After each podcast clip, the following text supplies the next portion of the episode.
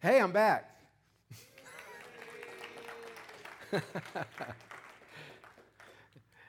that was telling folks. This, that was last week was the first Sunday in ten plus years that I have ever missed unintentionally uh, uh, a service. So thank you. I know Andy's not here, but thank thank you, Andy. Thank you all who who stepped in. Um, Lord bless you, and I pray none of y'all get whatever's going around because it ain't good. Um, so where we are is we're actually uh, finishing up, as we were going to do last week, the series on hope. Um, what we've been doing is, is looking at the word hope and uh, the acrostic for it, which uh, we have used in this way. The H is for hope, and the passage of scripture that uh, been using for that is Jeremiah 29 11. For I know the plans I have for you, declares the Lord plans to prosper you and not to harm you, plans to give you hope and a future. Um, this hope is grounded in Scripture. That, that ser- service we looked at from the Old Testament to the New went from Second Chronicles through Jeremiah into the Gospels to 1 John 1 9. And this message of hope from God, this message of an abundant life, is throughout the Old to the New Testament. This is part of God's desire for us is to live out this abundant life that he offers to us. Now, I also made the point that the abundant life that I want and the abundant life that he wants is not always the same, and I'm still waiting on the million dollar check. But should it ever come, I'd probably mess it up. So I'm good with the, with the abundance that he gives to me, the abundance in friends and love and relationships um, that come with this life. Uh, the next week, we, we looked at a, uh, the, that this new life requires us to be open, that we have to be open to change, that if we're going to experience a new life, that by its definition means that the old life needs to be adjusted or set aside as we move into this new life. The passage was from Ephesians 4 Since you have heard about Jesus and have learned the truth that comes from him, throw off your old sinful nature and your former way of life. Instead, let the Spirit renew your thoughts and attitudes. Put on your new nature, created to be like God, truly righteous and holy. And, and we recognize it's not an easy road to take because we're talking about setting aside a life that we've lived to embrace a new life that doesn't always show us what's next. And there's this battle that goes on inside of us between our humanity, our flesh, as Scripture would tell us, and, and, and our spirit, the part that wants the things of God. So there's the part that wants the things that it wants when it wants it, and it's a part that wants the thing of God. And this battle goes on. And I, I love the analogy of the two wolves, uh, and they're constantly battling for our brain, for our focus, that, for our thought life, for our behavior. And, and, and so you've got the, the part, the flesh part that, that says, hey, we need to go do what, you know, I want to go have some fun and do whatever I want to do. And, it, and, if, and if we feed that side, it takes over. And pretty soon that's the primary thing that we're doing, are the things that we want. Every once in a while, though, the spiritual side will go, you know, you really ought to get it together, but it's, and get out of there. You know, conversely, if we feed the things of the Spirit, then the Spirit side takes over. But it doesn't mean that the flesh side's gone because it'll still jump in and say, hey, you ought to go do this. You know, and so this battle goes on. And the one that wins is the one that we feed. And by feed, I mean the one that we give focus to, the one that we give our time to, the one that we give our resource to, the one that we give our attention to is going to win that battle. So if I'm just focused on the things of the earth and the things that I want, that wolf is going to win. If I'm just focused on the things of the Spirit and what things that God wants, that wolf is going to win. So which one we battle or, or we feed is going to win that battle. And also talked about doing the do's of Scripture. It's one, you know, I've preached on this before. It's one of my favorite things. Because how do you do a don't? You don't. so don'ts are important, but they don't require us to do anything. We don't do something, which leaves a hole. And what do we tend to do with holes in our life? We fill it up with something else. And if we're not paying attention to the battle, we'll fill it up with stuff that we don't need to fill it up with. So we want to fill that up with the do's of Scripture, the do's that God gives to us to help us to move along on this, this right path. But is that going to be easy? No, there's going to be struggle. We're going to wrestle. And that took us to the P word, perseverance. Because if we want this hope and, and are open to this new life in Christ, then we will face struggles along the way. The battle is real. The battle is real. And so we're going to have to persevere through those struggles. But We're going to have to keep going. You remember the slide said, don't quit, which also said, do it. You know, because we want to do the do's and don't quit. Recovery term is don't quit five minutes before your miracle because too often folks will give up and they'll go back to drinking or drugging or an old behavior five minutes before they would have been okay. You know, so don't quit five minutes before your miracle because the miracle's coming. We have a miracle working God who's involved in our life, who wants the abundant life for us. Don't quit. But the great news is, He also gives us a toolbox. And in that toolbox, He gives us prayer, He gives us searching scripture, worship, having spiritual friends that help us on the journey, fasting, generosity in service, generosity in giving of our resources, confession, forgiveness, healing, reconciliation. We have a toolbox. We have a toolbox that's there for us. So, whatever comes up in life, there's going to be a tool for it. And the great thing about having so many different tools, you don't know on a given day which tool I'm going to need for this, you know? And if, and if I need to hammer a nail in the wall, I probably don't need a saw to do it with. I probably need a hammer. Well, we have the kinds of tools that will help us in our journey.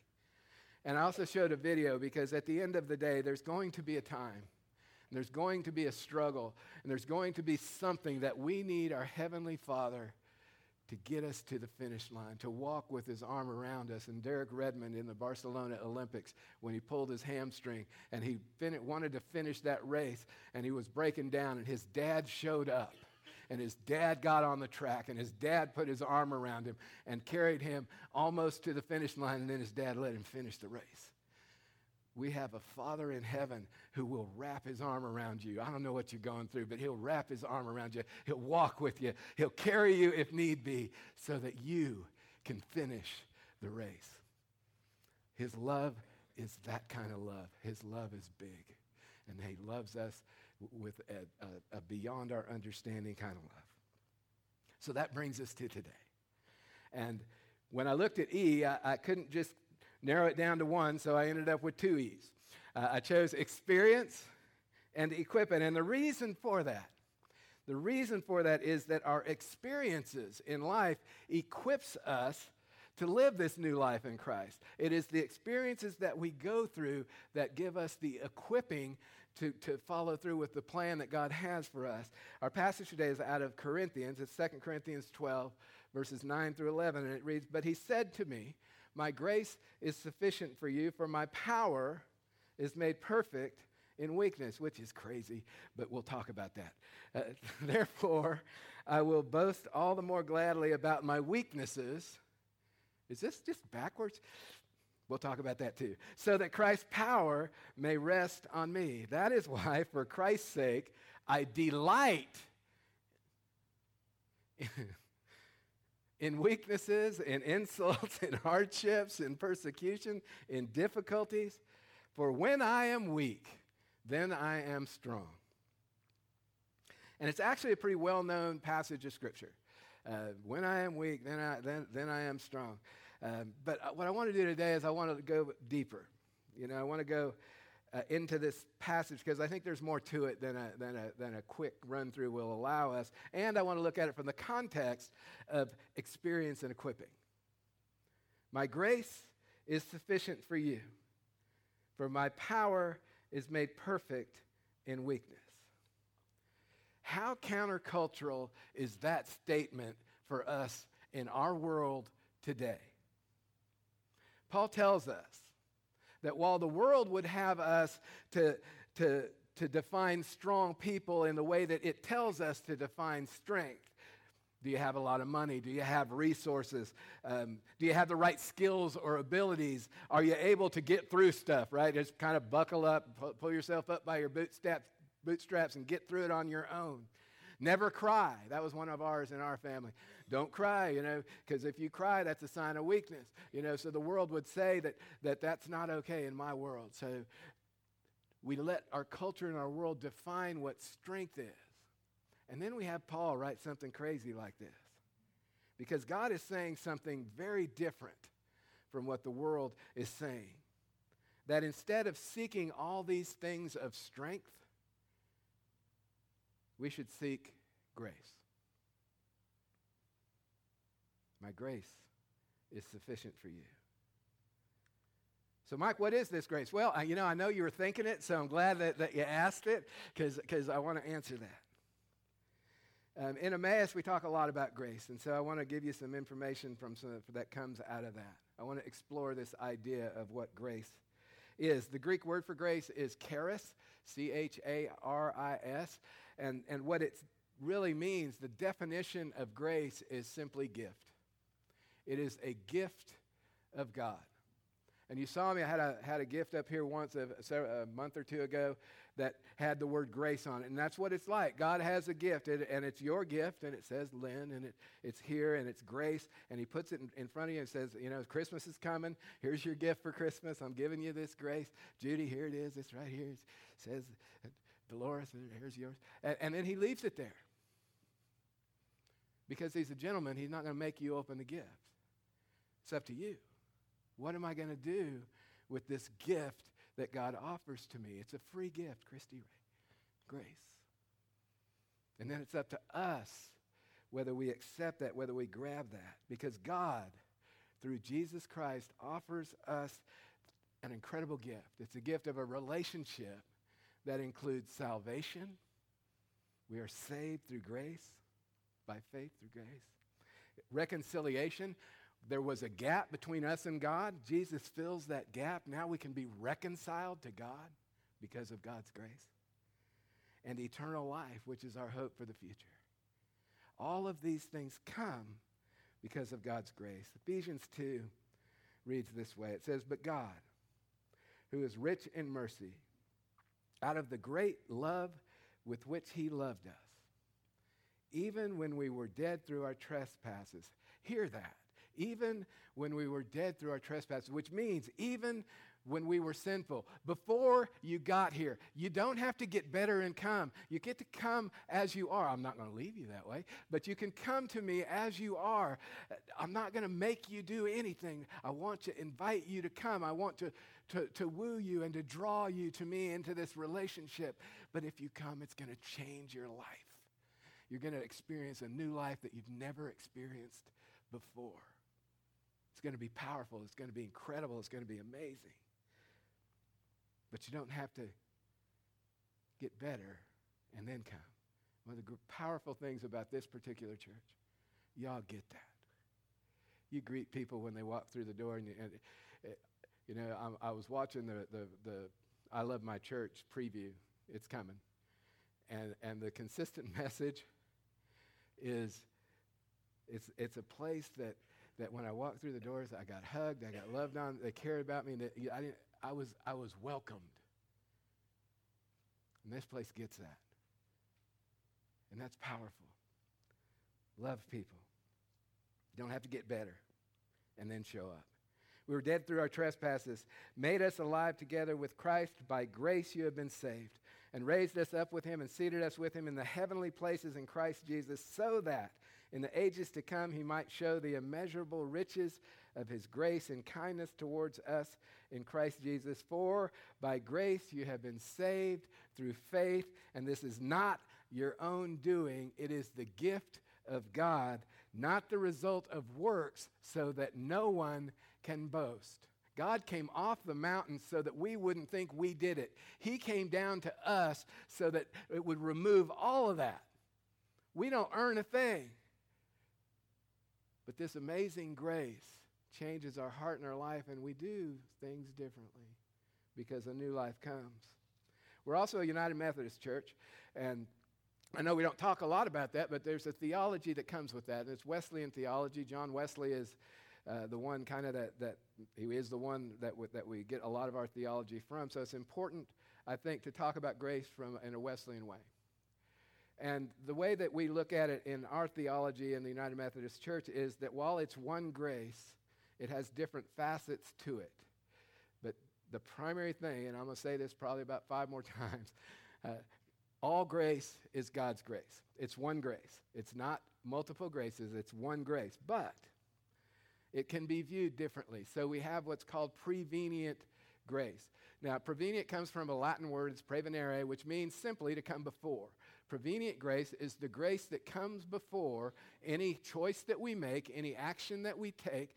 It's available to everybody right now. God's grace is available. You don't have to be a believer for God's grace to be available to you because it's available. Prevenient grace is the way we look at that, that God's grace is always available to us. God is trying to draw us, trying to woo us into relationship with Him. He wants to have that relationship. And that prevenient grace is the way that we look at that original grace that drew us to Him. There's also justifying grace. And justifying grace is that moment, right, when we, when we say yes. We say yes to the offer of salvation. We say yes to the offer of reconciliation. We say yes to the offer of eternal life. And, and that's known as justifying grace in, in our theology. It's, it's, well, I've heard it said it's made just as if I had never sinned because Jesus takes all that on. Justifying grace, and you can call it conversion, being born again, salvation. I don't care what you call it, it's the moment of yes when we say yes to Him. And then after that, we have what we call sanctifying grace because it doesn't end there. In fact, that's not that's a beginning more than anything else. So we are being Paul wrote we are being, being changed from glory to glory. And as we journey forward in our life, this process is, I know it's a churchy word, sanctification, but it's a good word because it, it, it's a word that, that's important to us. We are being made more and more set apart, more and more like God, more and more holy more and more of what He would have us to be in this process of sanctification. So it would be easy to go, oh, well, that's three graces. But all grace is God's grace. It's one grace that can be looked at in different ways. I like this because it, it, it ex- helped me to understand. So, this is a prism with, with a light, one light shining through the prism. But if I look at it from this side, I see all that those purples and the yellows and, and, and all of those colors coming out of it.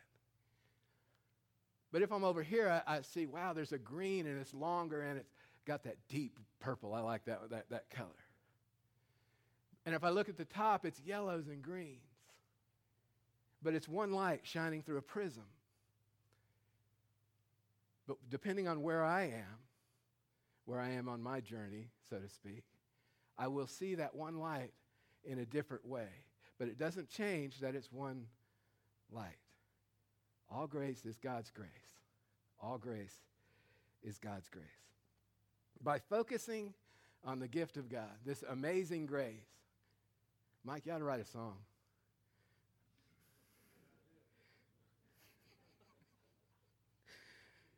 By focusing on this gift, this charis, this, this, this, grace that comes from God, we will find ourselves less drawn to the strengths that the world is trying to move us towards.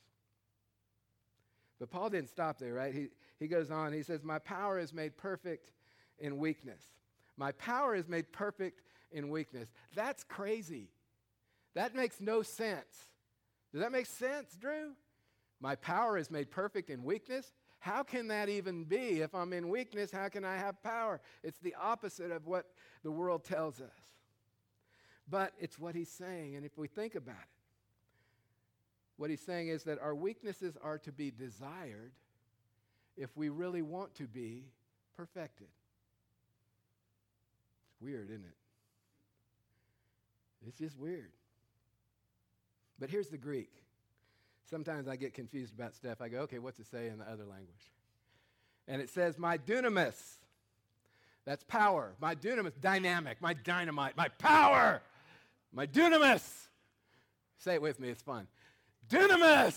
Yeah, isn't that great? My power, my dunamis is made teleos, which, do, which, which is uh, often translated perfect, but you know what it really means? Mature, complete. My power is made mature and complete in my asthenia. Translated here, weakness. But you know, what it also means my struggles, my trials, my difficulties. It puts a little bit of a different flavor on it. It says that my, my dunamis is made teleos, complete and mature in my trials and my struggles. When I go through trials and struggles, it's an opportunity for me to experience the power of God and be made complete because it's not my power, it's His power. And that is true power. That is true power. So, one way to look at that is that my experiences are essential to equipping me to live the way that God wants me to live in a world that wants to take me in a whole different direction, wants me to see strength wholly different than God does, wants me to see weakness wholly different from God. All of those trials in your life and my life, every single one of them that we persevere through, each of them become experiences that equip us to fulfill the call of God in our lives. Here's the strength of it. We don't need to think of them as negative anymore. Because what happens, because of God's grace, is that God will turn all of those negatives into a positive for Him. And it's this it's kind of mind blowing, but it's it's critical. Our experience, another way to put it, our experiences in life are essential to equipping us to live the way God wants us to live in a world that seeks to rob us of that, to rob us of our relationship with God, and take us in an ungodly direction. Here's what else it means every single thing that you've been through can and will be used by God if, and this is a huge if, if we're willing and open enough to let God use us and we don't hide all of our struggles from one another. To be a place of healing, which I'm beginning to see more and more is what Arbor Point's all about. To be a place of healing. See, our hope is found when we're open enough to trust that God's going to use each of our times of perseverance as an experience that equips us to reach people who are going through similar stuff. Because that's who God is. That's what He wants. He wants us to help one another. Paul didn't end, though. He said, Therefore, I will boast all the more gladly about my weaknesses, so that Christ's power may rest on me. That is why, for Christ's sake, I delight in weaknesses, in insults, in hardships, in persecutions, and in difficulties. This is a lot harder than it is when you just read, read through it really fast. See, Paul embraced these so called weaknesses so that God could use him in whatever way that God would, in whatever circumstance that he found himself in, and he found himself in a lot of different circumstances. And it's difficult for us to do, but I can get a glimpse of the freedom that would come in my life if I were able to do this, because I wouldn't try to do battle with all the challenges, but embrace them as part of God's plan. Now, now I know that some of those challenges would come from me, but God will still use those in order to accomplish His will. For I know the plans I have for you, declares the Lord plans to prosper you and not harm you, plans to give you a hope and a future. See, if I embrace these, these as okay, then I would look for opportunities to share what God has done in my life. And y'all know that I'm a recovering alcoholic and addict who wrestles with depression and all kind of other stuff. Let me tell you about why I'm open with that. I don't get into details of it because that's not necessary, but I will tell you why I'm open with that is that God has literally used the fact that I'm open with that thousands of times in my recovery to impact my life and the lives of others. See, because of those experiences, I am uniquely equipped to reach a certain specific group of people with a message of hope that He has for them and for me, because it reinforces it for me. And, and my job is to be available to go through that. And for me, that particular group often thinks God has deserted them, that God doesn't care about them, that God ha- doesn't want anything to do with them. But here's the other thing every single one of us in this room has experiences that equip you to do the same thing, just in a different area. Every one of us in here. And, and so, again, it shows us what will happen if the healthy body of Christ lives into the calling that each of us has and makes ourselves available for God to use us, the impact that that will have in our community. If we look around, even among us, there's probably not many, if any, issues that we have not gone through. What if we said yes to Jesus in a way that allows him to use those instead of us hiding behind them? You want to impact this community? I do. And that's one of the ways that we're going to do it. You're important. I'm important. We are important. The body of Christ needs you and me to show up, to show up for duty. For when I am weak, then I am strong. just think if we stop trying to be so strong of ourselves, we must, might just find real strength in Jesus Christ.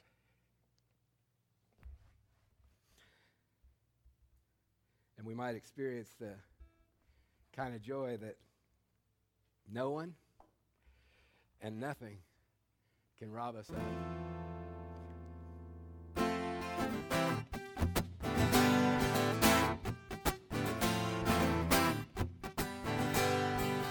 There's revival and it's spreading like a wildfire in my heart.